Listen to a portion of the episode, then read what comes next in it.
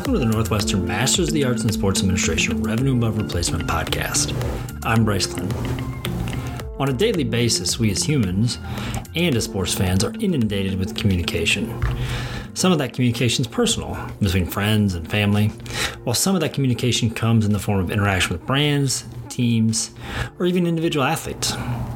This communication can take multiple forms, and it's often hard to discern what type of communication we're receiving. Our guest today, Dave DeVries, is someone who can help us better understand those communications, where they come from, and the intent behind them. Dave is a marketing manager and public relations professional with more than 25 years of experience. He's currently a senior communications manager for Here Technologies, the world's leading global provider of maps, traffic, and location based data enabling navigation, location based services, and mobile advertising. Dave was National Sports Marketing Public Relations Manager at Sprint, supporting the company's NFL, NHL, and venue sponsorships. He's been an adjunct faculty member at Northwestern since 2010, teaching a variety of public relations courses. His paper, Defining the Characteristics of a Lingering Crisis Lessons from the National Zoo, which examined the emergence of a new crisis communication category defined as a lingering crisis, was published by Public Relations Review. He holds a master's degree in public relations and advertising from DePaul University. Dave brings such an incredible insight around how we as consumers and fans are communicated with and why, and we very much appreciate him sharing that insight. So we hope you all enjoy this conversation with Dave DeVries.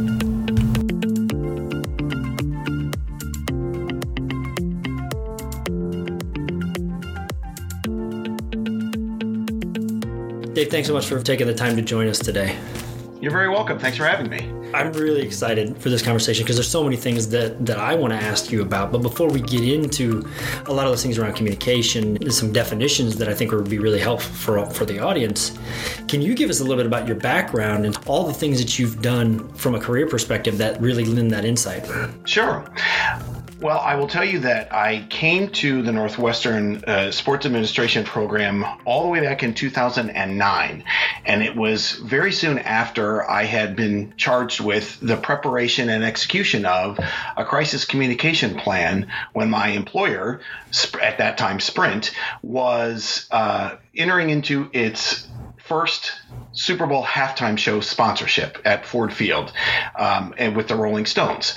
And if everybody recalls, that was back in 2005, where we were just on the heels of the so-called Nipplegate crisis, mm-hmm. wherein Justin Timberlake, as a part of the halftime show, revealed uh, a little too much of Janet Jackson, and so we took on that Super Bowl halftime show sponsorship. And just my communication background in general, I had always found crisis communication uh, interesting and compelling. So what I did was offer myself as a guest speaker to the course instructor at the time, and said, "Hey, I happen to notice that on the syllabus you're talking about crisis." Crisis communication, and I literally just prepared a plan. I'm happy to come in and talk about it from a real life perspective. Uh, less than six months later, I started teaching the class, and I've been there ever since. Um, as a part of those sports activities that I uh, uh, did uh, to, to, just to bring some credibility to the overall conversation. In addition to those things like the Super Bowl halftime show, it, uh, there was an enormous amount of I, I, would I guess call sponsor activation communications that I was part of a team handling, uh, running the gamut from the building of the Sprint Center in Kansas City to the industry's first made for mobile Uh, expressly made for mobile uh, programming on phones uh, that was centered around the world of sports. We had in studio production quality. We had shows that were hosted by rather well known luminaries in the industry. And at the time, way back in the you know mid 2000s, that was unheard of because we didn't have the network technology speeds and this giant screens and rectangles that we do now. Uh, so it exposed me to a lot of different ways of working working and it stressed the importance of consistency from a communication standpoint, both watching it originate and then get uh, public uh, published uh, to see how things could get potentially, I don't know, misaligned along the way. Uh, but I brought that experience to the classroom when I first uh, started taking over uh, and teaching it full time since 2010. And along the way, I've added lots of adaptations based on real life experiences that any of us can see in our everyday lives. Uh, things like the explosion and and you know almost uh, second nature use of all things social media, which when I first started teaching was a novelty, I guess I would argue. Whereas now I see it as an integral part of every communication plan, and as we'll talk about later, the source of, uh, if not the exacerbator of, a fair amount of crises uh, that we see in the sports industry. So, um, generally speaking, that's what brought me to Northwestern. That's the background that I had, uh, and I've enjoyed, you know, learning the students' desires, uh, opening their eyes to the uh, broad range of communication. Because I think a lot of times when they come in, they're expecting a course on all things media relations, and that is one spoke in the wheel. But there are many other constituents or stakeholder groups that we need to be cognizant of, and so they come out of the course learning how to do and say certain things and picking the right channels uh, based on you know my advice and my expertise and industry accepted best practices both when things are good and also when we find ourselves in a crisis you know, that's really interesting that you bring up the term media relations. And I think what is really useful for me, you know, sort of as a layperson, and, and I think the listeners too, is when you say media relations, what does that encompass? And the reason I ask that is we often talk about marketing, advertising, public relations, media relations, you know, corporate communications, all of these different sort of tracks that you can have with the outreach from a company or a brand or even an individual athlete to a fan or consumer. But it isn't always necessarily clear one what those are, to the intent, three where they come from. So it'd be really great to have someone that knows those things very well. Sure. Break those down. Got it. Well, let me start with a, a, clear definition between, you know, for purposes of, of this discussion and, and elsewhere, how the distinction that I draw between communications and marketing. Uh, I, I think marketing, as a general rule, at its core, is designed to induce a transaction of some sort. Communication uh, is a part of that. You know, the messages that you use, the visuals that accompany it, uh, and so forth. There's certainly a communication aspect to it, but at the end of the day, that is how it is judged uh, as a success. The number of click throughs, the number of sales, the number, the percentage of revenue generated, and so forth. Separate from that is communication. Communication is designed to influence attitudes and beliefs and behaviors to an extent so that we're trying to capture mind share and influence those perceptions about who we are the individual athlete, the team, the brand, whatever that is a contributor contributor to the overall perhaps marketing mix, but it is not judged the same way. When I look at measuring the success of communication, it's about attitudes. What uh, what is the current belief of our stakeholders? Are they receptive? Do they believe us? Do they uh, express some loyalty in their words uh, more so than in their purchasing? If that is a, a good enough distinction for you. No, it absolutely is a good enough distinction. I think really important distinction is to draw that sort of dollars and cents distinction in some ways, right? In in the sense that marketing advertising is really designed to drive that transaction, to drive you to pay for something, right. for something. Whereas the communication is an aspect of that, but could also be something that is completely separate and apart from it. You know, you talk about that, but then crisis communication is that just a more granular piece of that communication strategy? Uh, it, it is.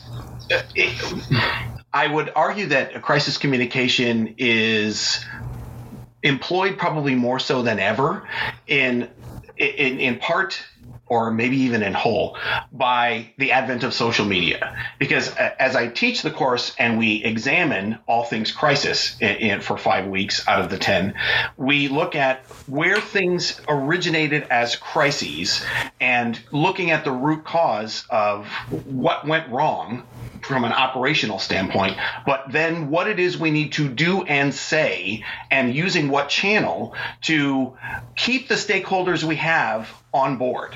Because whereas before, in, when things are good, you're potentially keeping, I don't know, tending the garden to the group of stakeholders you already have on base and perhaps attracting some new ones along the way. Whereas in a crisis, when you're communicating, you're trying to make sure that you don't lose the support of the existing stakeholders already on board. We're not trying to win any new new fans when we're in a crisis. We're just trying to keep everybody on our page, on our side, so that things don't get uh, uh, demonstrably worse by us being tone deaf and communicating not only the wrong message, but also inconsistent messaging. Um, and the, the, the point that I make about consistent messaging as it relates to just this course and the discipline of, of communication overall is the degree of consistency in your messaging is a central tenet to your success. Because generally speaking, if we walk ourselves through all the different ways in which a potential stakeholder, or sorry, an existing stakeholder could be potentially exposed to messages originating from that organization, there's at least three or four on any given day. They might receive a direct email from us. They might also be following us on our own owned social media accounts. They might also be reading recaps of this or hearing about them via news sources. They might also go to our website. So that's four different places in which uh, the, the messaging that we've prepared and want to ensure is being delivered is consistent because the minute we have a discrepancy, we've exacerbated the crisis because, well, over here you told me X, but over there you told me something different. Why is that? Why was that? And then you've, uh, you know, created yet another spinning plate on the stick that you have to address.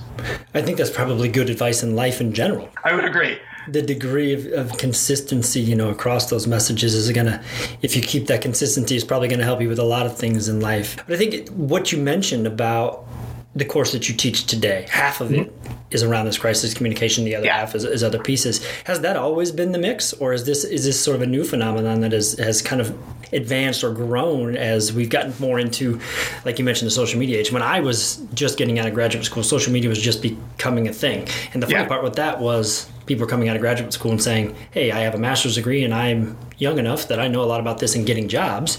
Yeah. Because, like you said, it was kind of a novelty. But has that mix changed over the years? I think the mix has changed to an extent that we pay attention to as a red thread throughout the duration of the course the judicious and appropriate use of social media. Uh, and I think in sports in particular, there is the phenomena of in house reporters that work on behalf of a particular team. And sometimes they're leaving traditional journalistic careers behind. And they're coming over, you know, for a long time, the joke in this industry was if you were a reporter and you came to a PR job, you went over to the dark side. Uh, I'm not entirely sure if it has that same sort of stigma when they're coming out of a journalistic uh, profession and going into uh, work directly on behalf of a team. Who knows? But that's another way in which the uh, direct line of engagement between a team, brand, league, whatever, uh, is c- completely circumventing traditional journalistic channels. I don't need, for instance, if I work uh, on behalf of uh, a, a, professional team in the NFL, I don't necessarily need, at the end of the day, anymore to rely on positive media coverage in the pages of ESPN, the Wall Street Journal, well, not the Wall Street Journal, uh, uh, ESPN or the Chicago Tribune or whatever, mm-hmm. uh, to engage my fan base. I can go directly to them uh, via social media or my own team website or even email or what have you. But with social media, the precarious challenge is that everybody has an opinion and then everybody starts commenting on everybody else's opinion. And then the next thing you know, you've got this nasty swirl that all you were trying to do was raise awareness about a particular issue, and then uh, all off to the side, there's all sorts of side arguments uh, that you, you know, and sometimes I have to talk to students about staying above that fray. Uh, in a way, I, I, sometimes draw the analogy to uh, social media sometimes being the written internet based equivalent of sports talk radio where everybody just talks and everybody's got an opinion and they're all worth a quarter because everybody's got one. Uh, and figuring out where to judiciously use social media has been a newer incorporation to the course, I would say, within the last, I don't know, eight years or so. Whereas I think the industry has settled on the best practices for its use. Sometimes we see some folks coloring outside the lines or you know, in in many instances, uh, we can see the maybe less than intelligent use of social media starting what amounts to a giant distraction from the task at hand, which is I don't know, winning an upcoming game on a Saturday or what it is that we need to do to rebuild after a terrible season and so forth. That's a kind way to say that. I'm trying to be. you know, is a good descriptor of social media. One of the best that I've ever heard came from, from a writer at The Atlantic, Derek Thompson, and he said it social media is like the greatest library you've ever been to, but to get there, you have to get through the food fight in the cafeteria first. I like it too. And I like it. it it's yeah. true in the sense that you social media and, and the the information that it provides can be enormously important, but you have to get through the junk first. Yeah, agreed. And, and one other point just to make on social media, I do fully appreciate that a lot of organizations are using social media from a marketing perspective. I don't want to be naive that they are not tweeting out, hey, our latest merch has dropped as the kids would say, and you can click this link and go and buy something. I, I get that there's a, a, degree of overlap there. So what we do is try to separate out, like, listen, uh, from a transactional standpoint, if that's what they want to use the social media for, that's fine. But for purposes of this class, you know, we, we look just at the communication and engagement aspect. And one way I, I help students understand this that might be useful to the audience here as well, that if if we're willing to accept the praise because of higher sales of X, because of a communication initiative, we in turn also have to be willing to accept the blame if it's mm-hmm. terrible. And you can't have it both ways. So pick your poison accordingly. It, it's true. I mean, it's all comers in that sense. I think you mentioned that it is an interesting dichotomy that teams, leagues, individual athletes, so on, don't necessarily need that journalistic relationship to, to have that communication channel anymore, mm-hmm. which can help in, in this sense. But it can also do the flip, right? Yes. Of that direct communication channel with consumers and fans mm-hmm. can oftentimes be the cause of some of this cleanup, for lack of a better term, that, that has to be done from a communication perspective. It's an odd sort of meta thing to think about that traditional media is sometimes reporting about the shenanigans that were happening on social media. that it's you know the uh, that, that, all of a sudden this becomes newsworthy, and I think it was very very clearly expressed. Like uh, the use of social media was done really well during the pandemic from a number of teams and individuals when there was no content related to games or contests or whatever. It was all these individual athletes or teams or both producing content to keep, you know, stoking the flames or tending the garden among their fans with this is my typical workout. This is what I'm doing over here. Not so much like house envy type jazz, mm. but, you know, stuff that makes them relatable as a person to strengthen that brand connection. And I thought it was done really well in a lot of instances. Uh, but now that things have resumed, I feel like we're back in the rut of, you know, the every other day uh, spinning matches. it's true, and I think you, know, you, mentioned the pandemic and the effect on sports, and I think that it, it kind of reminds me of some some of your work in the sense of you have this the, the paper around uh, defining the characteristics of a lingering crisis, yeah. which sort of helps to define it. I would say the, the pandemic itself is a lingering crisis, but it, in your field, in your work, in that paper that that you wrote it, talk to us about what a lingering crisis is and sort of mm-hmm. its unique characteristics, and then how someone in your position addresses one of those things. Sure.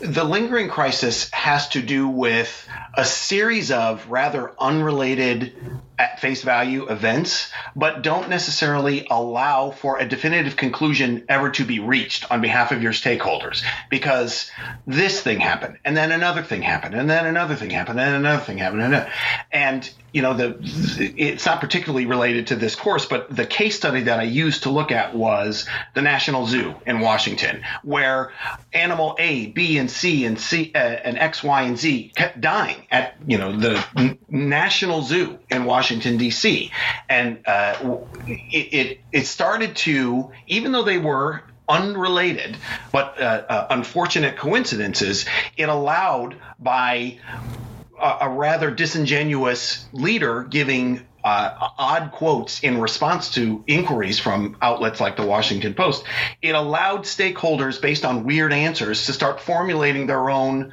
narrative about what was happening and why it was happening. And it never necessarily was allowed to come to a conclusion definitively uh, in their heads until something dramatic was happened.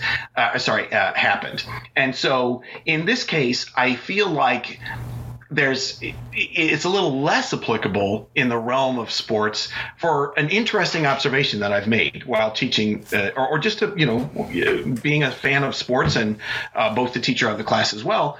That I've noticed that a lot of fans, in particular, of sports have this unique ability to separate out the impact of a crisis and their um, a, a willingness to support teams and individuals who find themselves on the wrong side of history by poor decisions, but where fans are able to distinguish and say, well, that person did something off the field. And therefore, that doesn't have anything to do with my support of that individual hmm. as he or she does their job on the field. So I, unlike you know a, a, a white collar criminal who potentially uh, blew my life savings, uh, along with many others, through some sort of Ponzi scheme. Uh, that person is very easily vilified and so forth. However, if I look at someone uh, who is charged with domestic violence or charged with uh, uh, driving under the influence or any number of criminal acts, I mean, even shockingly, all the way up to sexual abuse, there's the ability for fans in many instances to still strongly support if not mm, tepidly support uh, that athlete because the ability to say, yeah, that didn't happen on the field. This doesn't really have anything to do with their with their day job, if you will. And that's just been a fascinating thing for me to look at over the years. It really is. I mean, and, and if you think about that, I mean, it's almost like the the politics argument. You can see that same argument in politics. This political leader's personal life doesn't impact the policy yeah. and, and so on that they make, but it is oftentimes crazy to think about. Those off the field transgressions, for lack of a better term, yeah. are certainly much more egregious than than things that could happen on the field. But I guess that brings up an interesting question that just sort of spurred for me. Sure. If you think about it, something like the Colin Kaepernick example. Yeah that's kind of on the field and off the field, right? Uh, it is well in every sense of the word. It was on the field in a very dramatic way. Uh, mm And uh, uh, to your question earlier uh, about how the course has evolved, uh, this is a new dimension that we're looking at, um, looking at societal and social issues and the precarious position that teams and athletes sometimes find themselves in based on stakeholder expectations about some of these issues. Um, let's uh, let's look at something like uh, the availability of restroom facilities for someone who is not identifying as a man and not identifying as a woman. Uh, the expectation among some stakeholders is that you will have reasonable accommodations for those uh, who might identify in some way as non-binary or transgender. And if you stake a position that it's not feasible, we're not going to be able to do that, and what have you, uh, it has that potential if you are not in regular touch with stakeholders about this issue to inadvertently make a lot of people very angry on both sides of the fence. Why would you not have this is maybe one argument and why would you even waste time thinking about this would be another argument.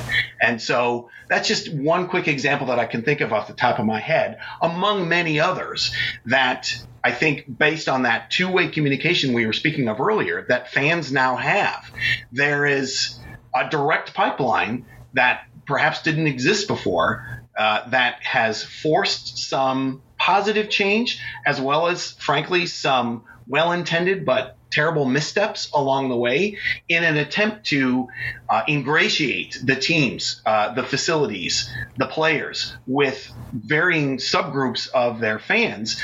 Uh, and, you know, I, I, think we're learning as we going. Oh, sorry, we're learning as we go about what is genuine and authentic and what is perceived to be you know a flash in the pan. Do you think that has anything to do with the misalignment of intention? And, and it, it kind of got me down this path of thinking back to my and not to make this the same question over and over again, back to the, the Colin Kaepernick example, right? His intention was to sort of protest police brutality, and which were things that were very prevalent in culture and continued to be following that. And it, you know, in some ways, he becomes much more vindicated as we have gone on be, mm-hmm. because of that protest. But people missed the point entirely, right? That all they saw was a a for lack of a better term desecration of an American symbol mm-hmm. in in that way and didn't get the point of his actual argument. Do you think that that is oftentimes or, or is that a, a an issue that comes up of missing what the point is, the argument that's trying to be made?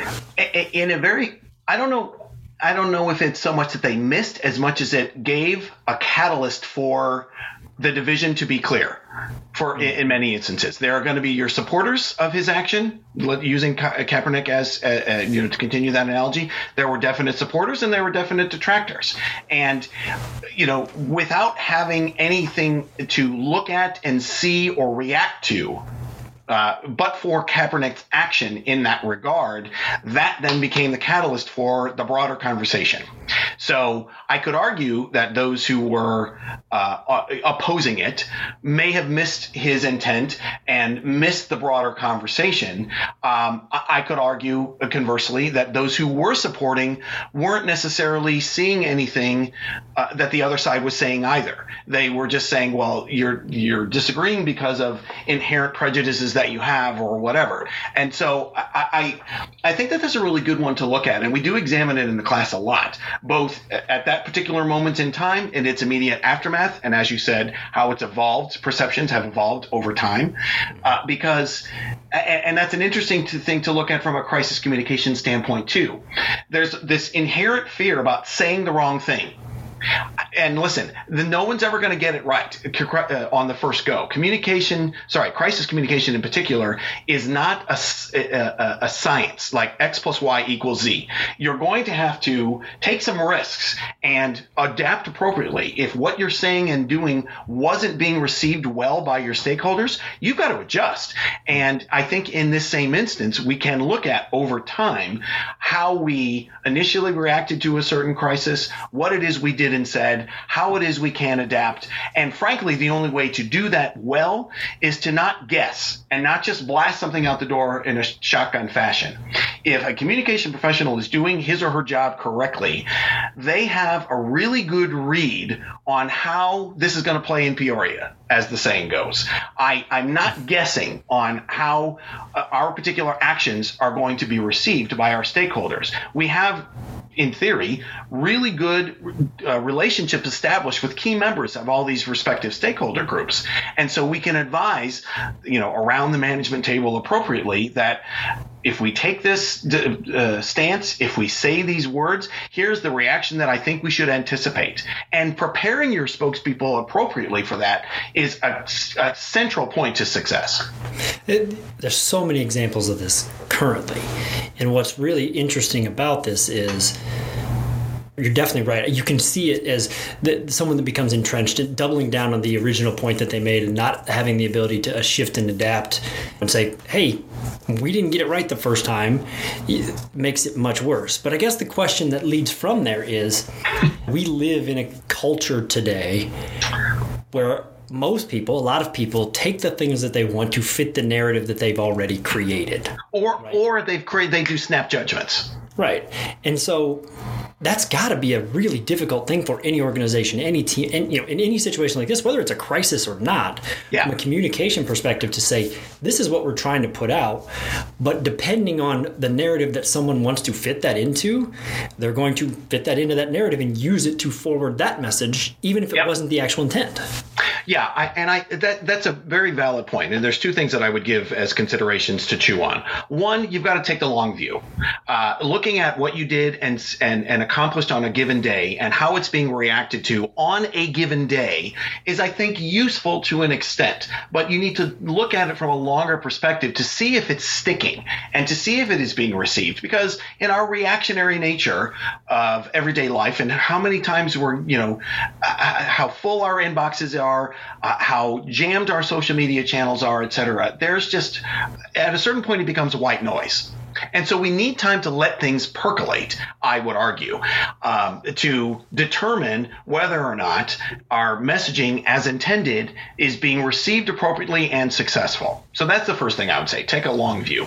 Uh, the second would be decide who matters, decide what matters, because, uh, you know, uh, words are a dime a dozen and everybody has opinions, as I said before. However, not everybody has an opinion that matters to the organization, to you as a whole.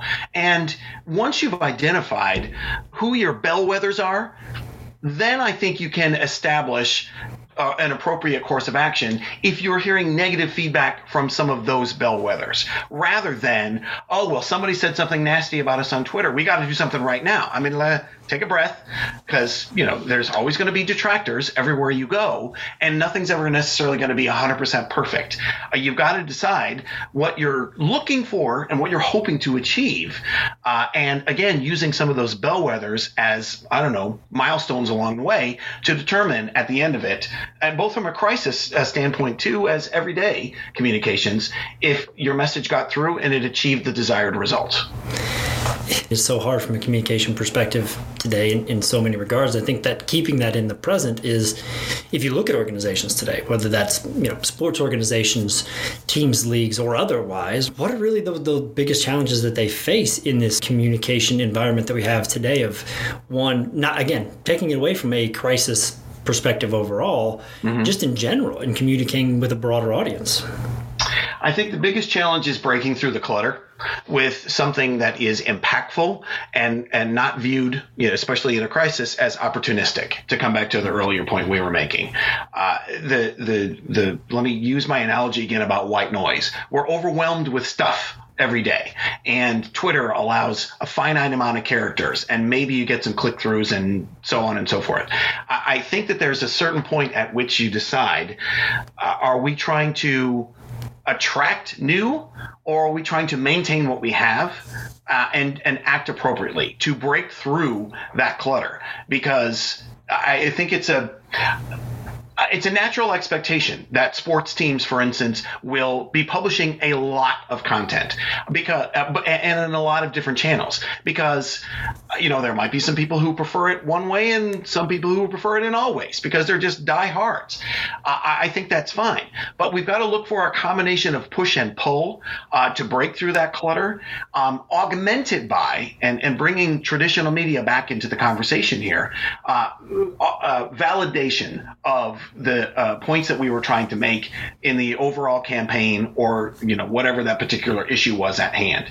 Because i still think traditional media has a very important role to play uh, uh, it still very much sets the agenda at, uh, in my view but it also validates because it's you know in theory impartial. And there is no one in these roles who has to believe what it is that's being sent to them. And they can look for uh, a contrarian points of view. Uh, but at the end of the day, if they are uh, you know, helping us validate what it is we are saying and doing on our own channels, all the better. Uh, I also don't want to ignore all of the internal stakeholders that an organization has, because we spend a fair amount of time talking about it from media. And fair, that's probably the most visible uh, stakeholder that any team or individual would have. However, it, you know, when as I was saying earlier, when folks are coming into this course, they're realizing that holy cow, we've got way more internal stakeholders than we do external. The external are more visible and louder. However, I need to also ensure that I am keeping uh, engaged with and telling my employees what they need to know, my season ticket holders, my sponsors, uh, my if I work for a school like Northwestern, my staff and faculty, my student, my alumni. So there's uh, all these groups who are already a, little more engaged with what it is we are doing. Like take the you know case of an employee, I'm getting a paycheck from them. So I work here. I need to know what it is that's being said and done before we go externally. Uh, and so keeping uh, uh, that perspective in mind, we want to you know, to break to come back to your question about how do we ensure that we stay on message and so forth it's delivering that consistency within and outside our organization and you know keeping it uh, at the forefront, but figuring out where to respond uh, as appropriate. The internal part's really important, and I think outside of the world of sports, there's a really interesting example of that from recently. If you just look at Disney, right? mm-hmm. and, and, Disney with the things that happened in Florida, and mm-hmm their internal employees, especially those folks from Pixar, were very displeased about the response or about the lack of response from yeah. mm-hmm. the top on down inside of that. And it, the interesting part about that is it caused much more consternation than externally because of that internal you know response because those those internal stakeholders were not informed of what the approach or messaging was going to be and have a chance to have a say in that. So you're right in the sense that it, it is enormously important and that's a perfect example of seeing that yeah, I, and I think what was interesting there, and I, and I, think you can look in other organizations too, but that's probably the most visible example of late. The vocal employees made their case outside the four walls about why they felt this was the wrong decision, that more should have been done, and so forth. So they kind of, you know, uh, I don't want to say spoke out of turn, but unexpectedly for the happiest place on earth to have some of those vocal critics be inside the temple uh, and then come outside and criticize their own employers was really eye opening to a lot of people who, uh, you know, depending on their respective points of view, either supported it or uh, found it a bit disloyal. Uh, that uh, some internal discussions were, uh, you know, spoken outside the house. But back to what you were talking about from some of those teachings, if you appropriately address those stakeholders and ensure that everybody has the, the correct seat at the table, you can avoid situations like this. Oh yeah, form those internal stakeholders first, and be able to then have a dialogue about how you then go externally to it. Uh, right, and and let's not be naive that some things that you're going to do and say internally won't make their way outside your four walls. Uh, that's just the nature of the internet, and things are going to get leaked. Uh, however, what it is, I I am uh, uh, really stressing as a part of this course, and just frankly anybody who's in this profession from a communication standpoint in, in, in general you have to speak to your own house first. It is an egregious error to have an employee on the commute on the way into work or, you know, read about it in a third party news source about a decision that has been made uh, at a company wide level that they didn't get told first. Now, I'm saying that that could be even 30 minutes before an official press release crosses the wire or something of that nature. I guarantee your employees are not going to fault you for that. I guarantee that they will look at the timestamp and say, even though I didn't read this, they there was an effort made to make sure that I knew what it, our position was, the news of the day before it went to the external world, and that will be appreciated. Uh, and, and, frankly, that's a bit uh, uh, communication 101, uh, but it's oftentimes overlooked to the point that I was making earlier. We've spent a lot of time talking about the shiny ball of media because that's the most uh, impactful. It has the broader reach and, and frankly is reaching potentially millions upon millions more people. That said, we don't know who your fans are on social media by name. We don't know where they live. We don't know anything about them other than their avatar and their name and their, you know, dime a dozen opinion. I do, however, know the names and addresses of every single one of my employees, every single one of my season ticket holders, and so on. And so they merit a degree of preferential communication before we go outside. It, it, there's so many facets to this. I, you and I could sit and talk about this. I have a million questions in there, but I'll get you out of here on this one and to spin it back in a positive way because we've talked a lot about crisis communication. Sometimes in this facet of, of your work, there is some level of like, okay, we're uh, uh, responding to a crisis. There's a negative connotation in some senses to that. But I think on the other side, there's some really interesting things from the positive. And I think I, the, the you know, the last question I want to ask you is, on a day-to-day basis what's the most positive or rewarding thing to do this type of work from a communications perspective and, and being able to get that message out?